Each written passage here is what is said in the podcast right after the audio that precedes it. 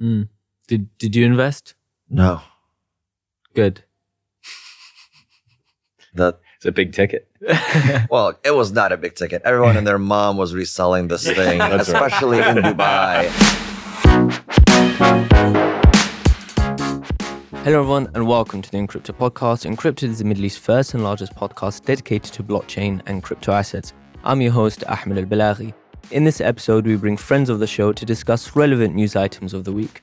We look at what the US regulators had to say about stablecoins, how Fidelity is the latest company to obtain a crypto custodian license in New York, and we also dissect the latest China crypto crackdown. We also discuss Telegram's latest updates, as some of our guests are secretly ton shillers. Trust me, you don't want to miss this one. Also, I'd really like to thank those who have been supporting the show. I remember you can support us in any way possible. You can subscribe, rate, and review the show, sharing the podcast on your social media, and any other way you feel like supporting. And now, onto the show. Hello, everyone, and welcome to Encrypted. Today, we are joined by interesting guests. Before I introduce them, Nick, say hello. Hi guys, happy to be back. Yeah, you've you you're not always here, by the way. That's true. Yeah, you never come with me when I travel. No, Yeah, he, he's always a snake. Have you guys ever done remote recording sessions where one of you calls in on Skype or something like this? I Yeah, don't in like the those. UAE, not particularly Yeah, very successful. There are services that help you with that. I I have no idea those what you're talking about. I tried. Wait, I, services I would those? mention the service I use. H- however, I feel everybody else would go and use it, and then it would be useless. Right. So everybody should use ExpressVPN. Yes. Private internet access. That one is good too. Perfect. So you there, who said private internet access?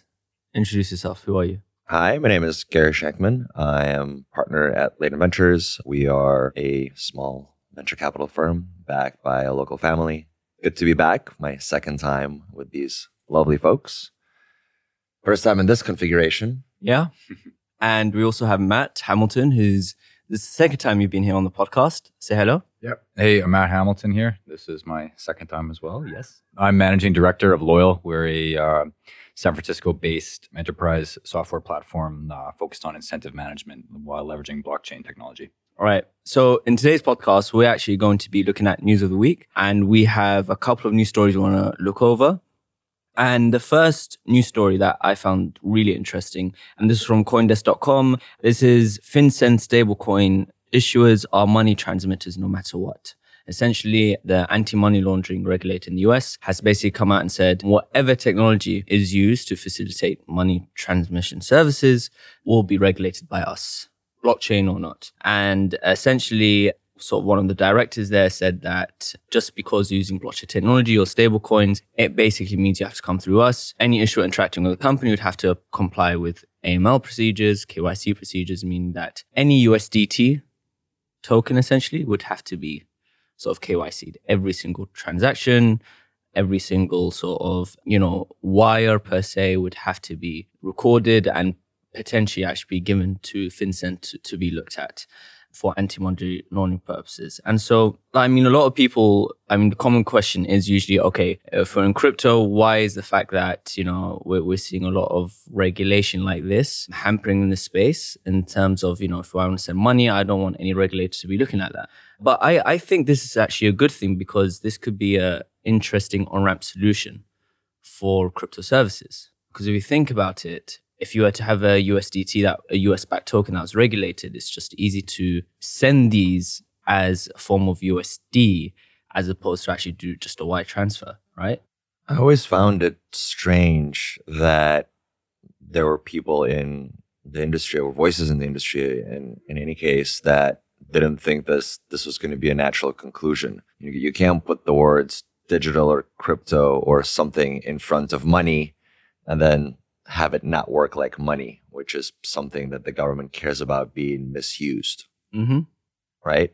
The, the thing that's actually weird is that we even need any kind of regulations or statements by by these guys. You know, theoretically, you know, if you're building anything that moves value around, you should already comply with stuff that exists. I mean, we were just talking about before the program started, you know, Howey has been around for a long time. And, you know, generally is very clear on what it is and isn't and trying to skirt it is just a recipe for getting into eventual trouble. Yeah, I think putting the word blockchain or crypto in front of something, it, it is what it is. It doesn't matter the technology mechanism, matters the the function and the features. I think of what's happening, and if it's if it's moving value around, especially something as obvious as it's backed by dollars in the case of Tether. Mhm. I mean, they had to have seen that coming. I mean, the only the only downside I see to this is we get away from one of the big things that crypto promised was the centralized control around a government or an agency saying who can and cannot do business without each other. So I guess a great example of this would be Iran, mm-hmm. for example. There's a lot of people that would argue what the US is doing against Iran is not in the best interest of the people of Iran. And this kind of continues that pattern. one thing that I, I liked here was like he used an analogy saying that you know if you say that you're a banana, it doesn't mean that you're an actual banana.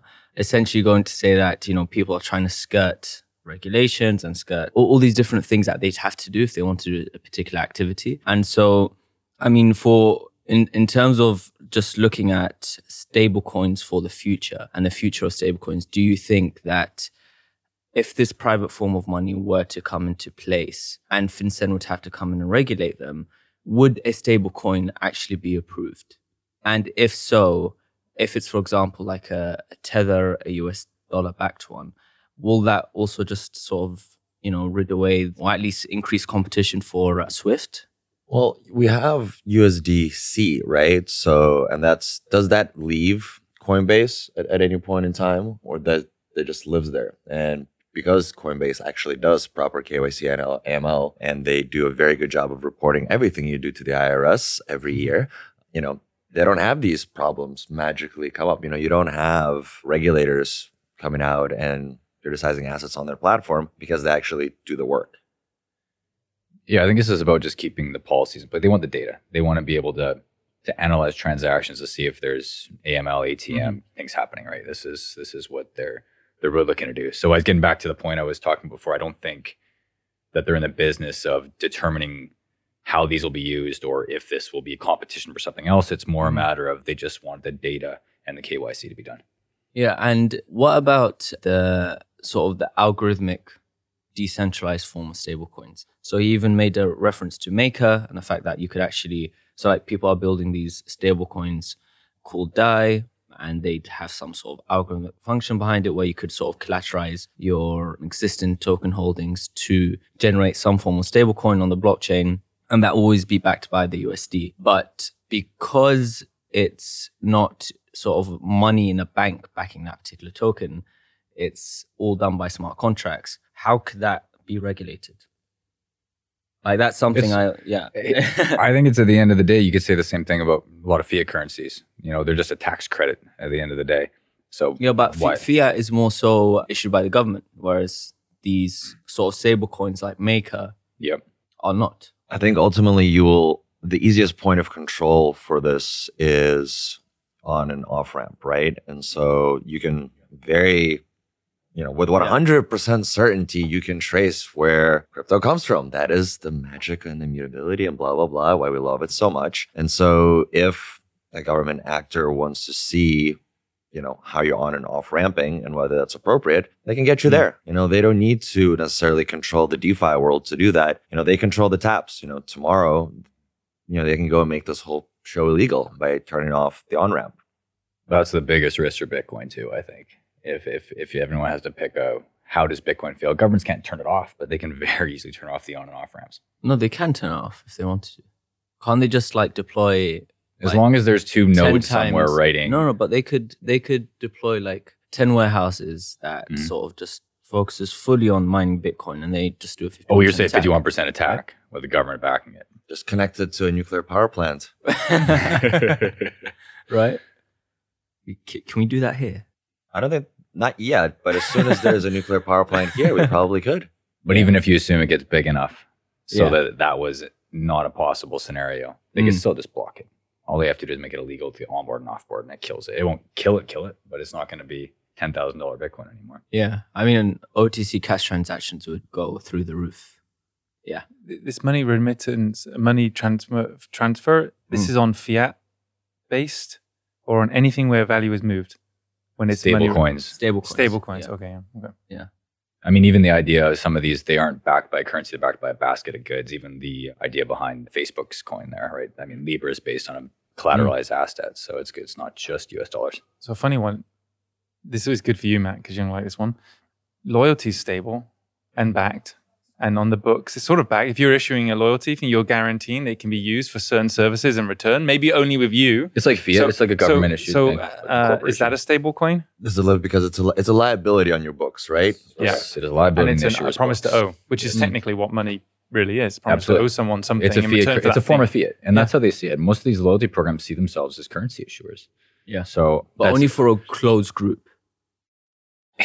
Because Yeah, of it's- it's closed, but I mean, they are KY. Everyone's KYC in the sense that you know who your member is, who's earning the points, in the sense. But I don't think that this is what FinCEN's going after. Yeah. Yeah. I think eventually loyalty or corporate issued currencies, we'll call them, because that's what loyalty points are. Yeah. Absolutely, they're going to be they're going to be regulated much more strictly than they are today. And I think new technologies like blockchain. I mean, this is one thing Loyal's looking to do is make it much easier to interoperate between different loyalty program currencies. And once you start doing these things, the idea becomes, why can't I launder money through a loyalty currency? If it's easy to onboard, then send it back to my family and go through telecoms or other different partners. It's it's something that's going to be looked at eventually for sure. Mm. Did you guys have to think about that when deploying Loyal?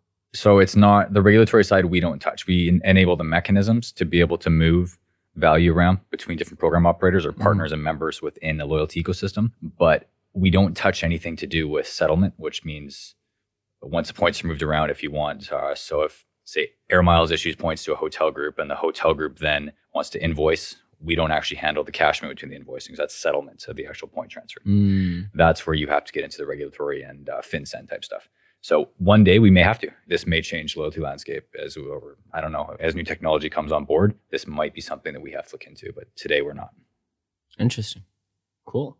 So the next article that we're going to be looking at is with the trust license, Fidelity eyes new client opportunities and an expansion of its crypto trading platform. This is from the block. And essentially, Fidelity's crypto unit is the latest custodian to secure a license from the New York state to operate a trust. And this basically allows them to custody their clients' Bitcoin assets, allows them to also trade in house, just basically buy and sell orders. And I think this is the 24th charter that the that the New York state has actually given to allow them to basically take custody of, of crypto assets. And I think the fact that just fidelity just coming in, like given its brand, given its name, just goes to show that institutional money could be coming in. I mean, they wouldn't be doing this if, you know, if there was no support or no demand from their clients, right? I love this kind of news. We're we're an investor into a regulated custodian company in in the U.S. and every time I hear you know one of the major financial institutions are starting to dip their toes in, Mm. uh, and this is you know fairly serious dip. This puts a smile on my face. Hey, I think whether or not institutions are coming soon enough for us to kind of make short-term trades on it i i don't know but remember these guys have to invest for years into infrastructure Yeah. that they will then use to service their clientele right so yes institutions are coming it's just it's never as fast as people think it is Yeah, I think I think this takes away two of the the I guess barriers to entry for institutions. One of them is having a big name that can I guess secure as a custodian for the assets, and the other is access to new liquidity pools. Mm. That's one of the biggest things for digital assets is lack of liquidity. So as big partners like this come on board, they provide new access to new liquidity pools. I, I just like they've chosen New York. Well, it makes sense. Yeah. But it's good to see this type of thing growing a little bit more in New York. Seems like they're a bit late to the party.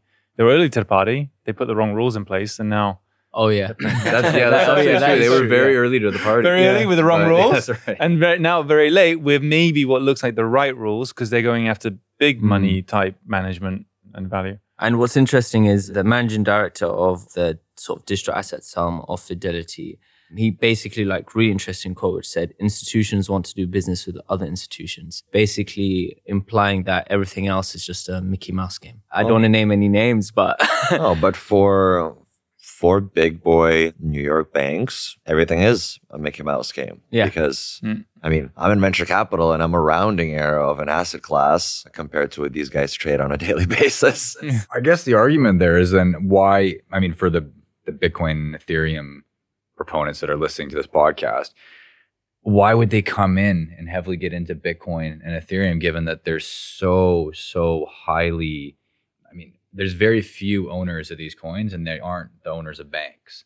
So the people that have all Bitcoin, which are going to be the the people that are gaining from this new institutional money coming on board, why would they focus in asset classes that are giving so much money away? I guess by coming into it.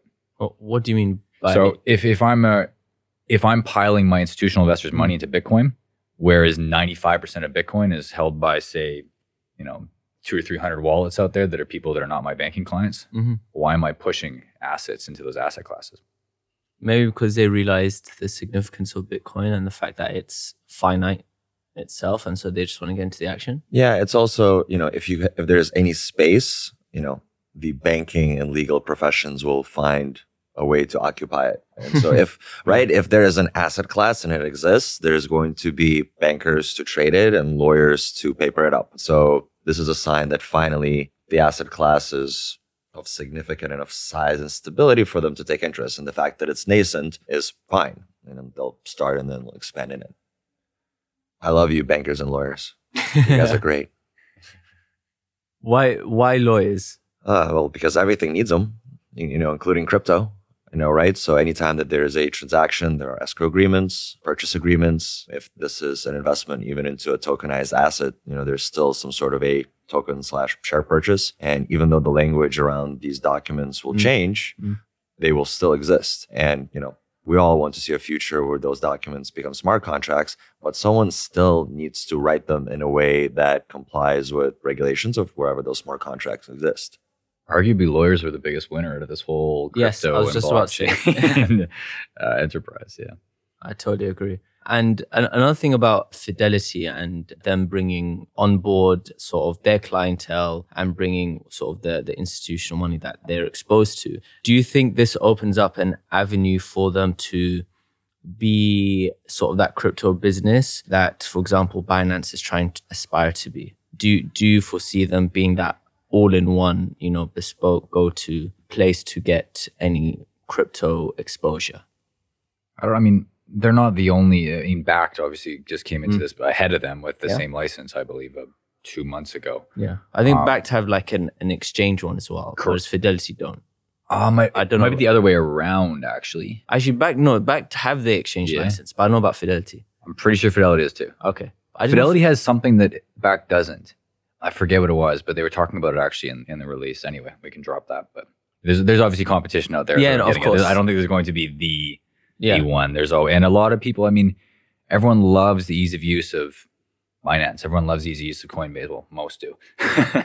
so I think uh, there's definitely a, a core group of people that got into this space to not be part of Fidelity and not be part of the New York Stock Exchange which owns. So, well, with Binance, there's always going to be, you know, the whole China angle side of it for for U.S. investors. But you know, I always said that Chase buys Coinbase, uh, or Coinbase gets to a size of where it's too too expensive for a bank to to buy in. But I just don't see a reason why a large bank wouldn't eventually buy one of these large players that have been working by the book, and that's that has properly U.S. structured and that's been very careful around uh, what's happening on their platforms. makes sense. Like a Gemini, maybe, or yeah, something like that. Yeah, yeah, um. I, you know, it's tough to predict. You know, Yeah. the M and A cycle for these guys, but when it gets interesting enough, some institutions will Wasn't- go and build their own, and others will buy. Wasn't Circle acquired, or at least the majority acquired by somebody? Goldman Goldman. Sachs, yeah. Goldman. Yeah. Okay. So we're already seeing that activity then. And uh, are you as well, like as a VC, looking into sort of M and A in this space as well? So we look at two kinds of companies in the space. One is developer tool sets Mhm. and financial services tool sets. So custody is interesting, ability to create applications like Loyal for engineers. And I think that for the next cycle or two of, of venture capital, which is, you know, these half decade sprints plus, Mhm. we're going to see M&A as the path to exit for these guys Yeah. because the public markets aren't going to be receptive to the companies aren't just going to grow to a public company size. Yeah. But there is a ton of value as an early stage investor to be extracted as banks are building the infrastructure of quote unquote tomorrow. Makes sense. On the flip side, could Coin, Coinbase is big enough to go public if they wanted Coinbase is to. big. Yeah. Binance makes more money than Deutsche Bank probably. But do they but do they want to? Do they need to? You know, Coinbase can. Binance. Why would they I open w- I themselves don't to think they scrutiny? But why Why would, would bother going public? well, uh, liquidity for investors. Yeah, that's the reason to go public is for an that's exit. that's that's on the Coinbase side, right? But Binance, who's it? You know, who are the owners? Do they need to generate liquidity on their books? I don't think they would want to. Open themselves to Yes, they definitely do not want that. no, knowing how um, I don't want to say too much, but knowing how they operate, yeah, they they wouldn't want to expose too much. Yeah, because then everything would be public. There'd be way like just rounds and rounds of paper that they probably probably wouldn't want to do. I suppose the only reason they would even consider it is if this, I mean, WeWorks kind of flopped the whole valuation thing that was going on. But if, if we saw a trend of valuations, they may get a very, very good valuation. Yes. Just because of people's understanding of them, excitement around, surrounding them. But given what's happened just recently in the turn of these valuations, I, I very much doubt it. I, you know, I also think that it would be extremely good and healthy for one of these major exchanges, on ramps, stablecoin issuers to be public because then the markets will know how to price it. Yes. Um, Yeah. and there will be a whole lot of adoption on on the mainstream because all of a sudden, you know, they're on the Nasdaq, they're in New York, they're ringing the bell, Mm. they're they're doing all this stuff, and all of a sudden, it's not a fringe nerd thing. Mm. It is now a way that large companies transact. There is one bank called Silvergate that did also go public, and they're they're a sort of a crypto focused bank. I don't know if you guys heard of it. Never know. Yeah, they've just been like very quiet, just servicing all their clients. Where are they based out of? Out of the US. Okay. Yeah, they listed, I think, on Nasdaq, if I'm not mistaken. When you say crypto services, are they focused on providing, bank banking for crypto Yeah, companies? yeah. Okay. Yeah, yeah, yeah. And th- yeah, they've been around for quite some time. They've just been they've very stable business and they've gone public. So yeah, and even talking about like in terms of like going IPO, I don't know if you guys heard of Bitmain's main competitor, Canaan. So they're basically another Chinese mining company, and they're basically about to go IPO as well. So Well, there's Bit- several mining exchange. There's Hut 8, there's Hive. They're both listed on the Toronto Stock Exchange. okay, So these are both large mining operators that are publicly traded. okay, all right, but that's just the Toronto Stock Exchange. Yeah, I think that's just the Toronto Stock Exchange. I think it's cleaner to be a, a miner than it is to be uh, an It's, exchange. it's so cleaner, yeah, so it's hardware and output.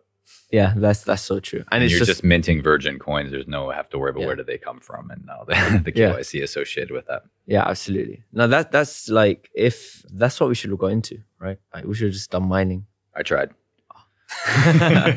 we we could do another episode on that, just mining stories, right? Timing uh, Okay. killed it. Yeah, Oh damn. long story. We actually raised um, seven million dollars out of Australia for a mining project, but um, it got shut down by the exchange there because it was a change of business and the market fell. Out. That was when Bitcoin actually crushed through six thousand. So we lost funding. Damn. Is timing. All right. So next up, the next article to look at is China crypto crackdown elicits Binance Tron Weibo appeal. So essentially what happened, I'm sure you guys know President Xi in China came out about a month ago and said, we need to use blockchain in government and in business. And a couple days later, there was just sort of a huge spike in blockchain searches online. But also what happened, the speculative activity that we saw in 2017 sort of was slowly coming again in, in China, back in Shanghai and in Beijing. And crypto conferences started coming out.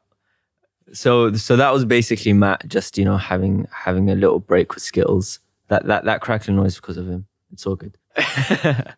Delicious. um anyhow, so Taste the rainbow. What are these white Skittles? I couldn't find any white Skittles.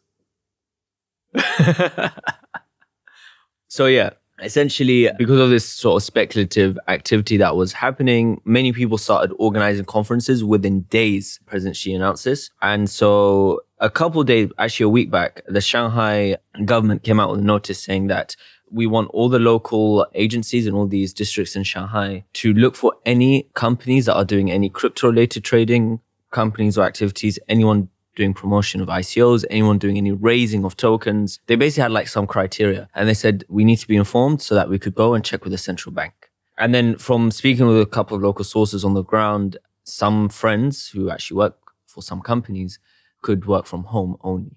Like you can't go to the office, right? And so it's like currently Shanghai, is like there's a standstill coming to these things. And so, and what's funny is that if you look at Binance and Tron's Weibo accounts, Weibo is like the Twitter of, of China, they got shut down for no reason. But Huobi and OKX, which are based in Beijing, they're like, fine.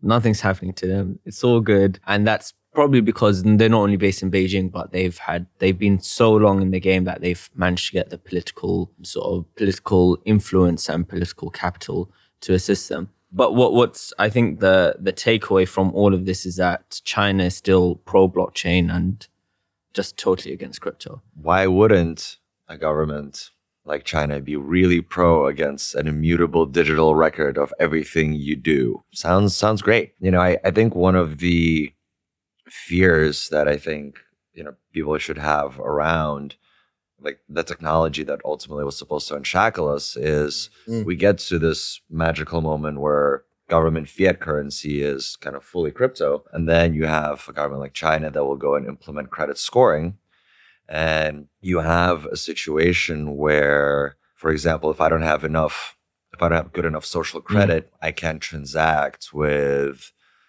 certain kind of institutions or i cannot eat at certain restaurants or i Mm. you know you crypto enables that control in a fundamentally different way than the way it's currently done I think semantics speaking there wouldn't not crypto fiat currency, but when they use distributed ledger enabled Sure. cryptocurrency, so programmable money Yes. essentially, which they can then they can program logic onto this money. It's a lot of powerful things they could do with that. A lot of good things. I mean, central bank monetary policy, where you can actually control where the money flow goes from a monetary mechanism standpoint, that's super powerful.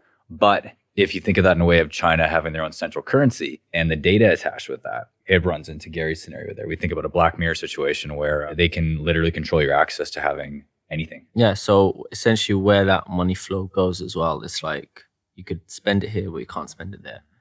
It's like you, mm-hmm. you've gone above this weight, so you can't go buy McDonald's. Oh, if we take this, I was just going to say, they could take a healthcare case if you don't, if you have, a, if you have a heart risk condition, and they think Yeah. that's a cost base for the the government insurance companies. They could literally make so you can't use your card at fast food restaurants. It could be, and I don't see that I as being that literally far out did there. not think about this till now. That's crazy. oh if you're if you don't put a certain amount of your monthly paycheck into a savings account your credit reduces on your card i mean there's all sorts of fun things you can do yeah, dynamic interest rates based on your, What, your what, bank what, if, if you were the, the Chinese central bank, what would you do? What would be one of these logic functions? All of them. um, the dynamic interest rates is a really good one, and it's a really easy one to implement. You know, look at credit cards today. I mean, if you have kind of these newfangled ones like with Apple, or you're plugging them into Mm. Clarity or one of these apps that go and look at your transaction history and they help you budget, the technology is already there. We, we, we already know how to do that. Just a matter of implementation. yeah, the travel websites tailor pricings to you now based on have you already booked a hotel room so you're committed to traveling here? Do we know if you're traveling for business? They're, they're already doing this kind of stuff. When you put that in the hands of a government and when you give them access to multiple different data feeds, it has the power to be very dangerous for sure. Let's go back and just want to clarify. Huobi can still communicate. Kinda. They, they they haven't been shut down. They ha- yeah. And the exchange is operating outside of China. It's not operating inside China because cryptocurrency is not. well, they of course have offices in China. Uh huh. So the thing is, what was interesting here that this notice was, was from the Shanghai government. So it was just activity based in Shanghai, and there is a lot of activity based in Shanghai. With Beijing, they haven't done something like this. But I mean, like the, the fact that they wouldn't impose the same measures that they did with Binance and Tron onto exchanges like, you know, Huobi and and OKCoin or even others just goes to show, you know, who they're kind of siding with and who. who Yeah, I like not. I like the fact that Chinese government are now protecting exchanges that are in China how they're protecting. by not blocking them. It's a whole different way of protection. Binance was born in China, exited China. Yeah. Anybody who's still in China is not being stopped from communicating. No, I don't think you could. I don't know. Huobi, what are the Yeah. if their their account's not blocked? Okay. It means they're protected. the thing is, is that you could on on Huobi, if you were go to go on Huobi now and trade, you you you can only buy OTC. There's like an online Mhm. platform you buy OTC, but it's not like a trading. Mhm. And I think the point still stands. Yeah, yeah, no, everybody knows what they're doing. yeah. everybody knows what Binance is doing. Yeah. Except Binance is But, not but in Binance China. is in Malta, exactly. Yeah, exactly. That's the point. They, They just have offices based in China. No, but it's Shanghai. interesting if you look at it Yeah. from a different point of view. The government is supporting, but not implicitly saying it. They're saying blockchain. They're not saying crypto, Yeah. but they're protecting their internal entities that are related to crypto by not by not having them blocked. Yeah, I mean, if if if this if you think about if this industry is sort of supporting how many thousands of workers, or Yeah. then Well, but they're also it tracking makes everything sense as well. It's very likely that something's going on where they are seeing what's happening inside Huobi, but they can't inside Binance and the others that have now been stopped. Yeah, and and that's what I'm which saying. is why I they've stopped them because Yeah. they don't have that control. Like we're talking about the Citizen Management Bureau, let's call it. Uh, they they so this this is an interesting one because Mm. does if you take it from that ta- tact, doesn't it mean that maybe you should go back into China Mm. and start providing a little more transparency about what you're doing as an organization? Of course, You know course, the It industry. makes sense. You know your industry is now good enough and interesting enough when governments get into protectionism, right? Like this is this is a good thing. Yeah, boom time. So so what's next then? What what's the next like billion dollar idea then? Right? Like I mean, it's a f- natural follow on from Gary's question. So Gary's statement. The next billion dollar blockchain idea, crypto No, idea. well, something related to it. If the government's all in, Chinese government we're talking about, right? right? Chi- well, most governments are all in, but the Chinese government. I think for China, it's an infrastructure play. Think of it the same way as electricity. In order for blockchain really to function, even when loyal, when we talk to our clients, the real powerful benefits of liability management and being able to to have marketing capabilities come when every single partner is also reading and writing to the same shared ledger. The infrastructure is nowhere near that now. Mm. So this is this is what we really had to see built first. It's the power lines have to go up, and then you can start putting these powerful But- services on top of them. But the- Everyone building infrastructure back to Mm. the 17 or what, they, what were they call them? The infrastructure plays like the Neos and the Qtums and stuff. This, I don't think it had the right. They never had the right ability to be able to do what Mm. they tried to do. But would these infrastructures be a? I mean, th- there'd be no price attached to it. I mean, w- would there? Would it be a semi-government entity doing this? Would it be a fully controlled government entity doing this? Or will it be sort of a startup which is VC and government backed, and it's sort of the the clear winner from day one? I see it being an ecosystem of many different players and entities to make it work. I think every every group's going to be getting involved, but I monetizing the Infrastructure, actual yeah. infrastructure is uh, because the, the, I mean, in crypto VC, I mean, speaking to like a couple of investors in the past couple of weeks, they're saying we actually want tokens because there's no upside in equity. There's only upside in infrastructure because there are tokens. Like that has been the feedback of most Asian investors. so they see no way to monetize the. it's, you know, uh, because it's Is that revenue for the um, startup? Well, the liquid, fast liquidity from tokens, because that, that from an infrastructure point of view, and I mean, in the US when I was in San Francisco, no, equity was still preferred. But I spoke to a couple um, European VCs, and I was surprised. They said, "No, we actually prefer tokens because of the fast liquidity You and because of want potential." you upside." want the tokens if it's an infrastructure play. Yeah, But if the token is just a byproduct of creating a really valuable company, you you want the company. I mean, I I don't know. In all of the companies that we look at, we generally like to be the cap table. We like ownership and we like the control and the governance that that comes with that Mm. because that's a big part of you know being an investor is protecting your client's money. Um, Yeah. I think tokens are great if they are you know dot orgs, right? So if you are backing a a new cycle of an Ethereum or a Tezos or Bitcoin, you're taking a punt on a bunch of researchers doing something new. Yeah, I think that could be a really good investment strategy. But you know, these things are still made by people and they need to be organized and, and funded in mm. some way. So, you know, I don't think it's one way or the other. I think the really savvy investors will look at, you know, is there an exchange of kind of money that's happening? Like fiat. And in that case, you're probably building equity value. Or if it's primarily research oriented and you're going to make a protocol, then yeah, you want the tokens. Mm, absolutely. And this is why, I mean, looking at from if China were to build that actual infrastructure, what would it consist of? Would it consist of, you know, a hyperledger or like a Chinese hyperledger sort of thing? Consists Where- of WeChat, just building their own chain eventually. Look, a whole bunch of this is is Right. regulatory stuff. I, I think that's I know, so it's- piece. yeah, To- yeah. To me, I mean, look, what we're doing at a at a level here is we're we're digitizing assets. That's Mm. what this is. At the end of the day, it's digitizing their meta representations of the physical world. Mhm. Is what we're doing. We're putting it on a shared ledger. So it's a whole bunch of this comes around to the legal side. Mm. When you're, I mean, a lot of people talk about tokenizing real estate. What you're actually doing is you're tokenizing the ownership of the real estate. It's more a legal contract that's being Mm. tokenized. It's the rights associated with it are being tokenized. So uh, this is, comes back to Gary's point earlier. The lawyers are going to have a lot of work in the Yeah. upcoming years as much as the uh, technologists are. the the thing that's the end state that we're all looking for are right like title deeds that live on the blockchain right but which blockchain does it have to be on the three top chains as an anchored asset based on market cap Mm. at any given time to be recognized as an actual title deed for example? Or is it going to be GovChain, where every government basically has their own, and it is you know proof of work nuclear powered or something like this? Or it's anchored to Bitcoin. or or it's anchored to Bitcoin, and and so then they're saying, great, if it's on our blockchain, then then yes, and you know we we see what that looks like, uh, and will it be a situation where the big countries are ultimately competing for being the system of record, and so you know it's going to be NATO chain or something like that. Cool. That's interesting. I guess one more thing we could sort of d- dabble into just before before we close off. Or in, in the US, it could have it be freedom chain. Freedom. Freedom Oh no! chain. Please no! Please no! what? What? What? How is it free in the US? Because it's in the US. And you put the words freedom in it. And that, That's that it. just and that's, That's Yeah, that's it. of course. Freedom for us. Tell us about Ton. What's going on? Why is everybody looking at me for Ton? I'm looking at both of you. ah, So so we have Ah, two this two is- shillers of Ton, and those who are eyeing are the the shillers. I wouldn't call myself a Gary, shiller. Gary, We're not chill. shillers. Yeah.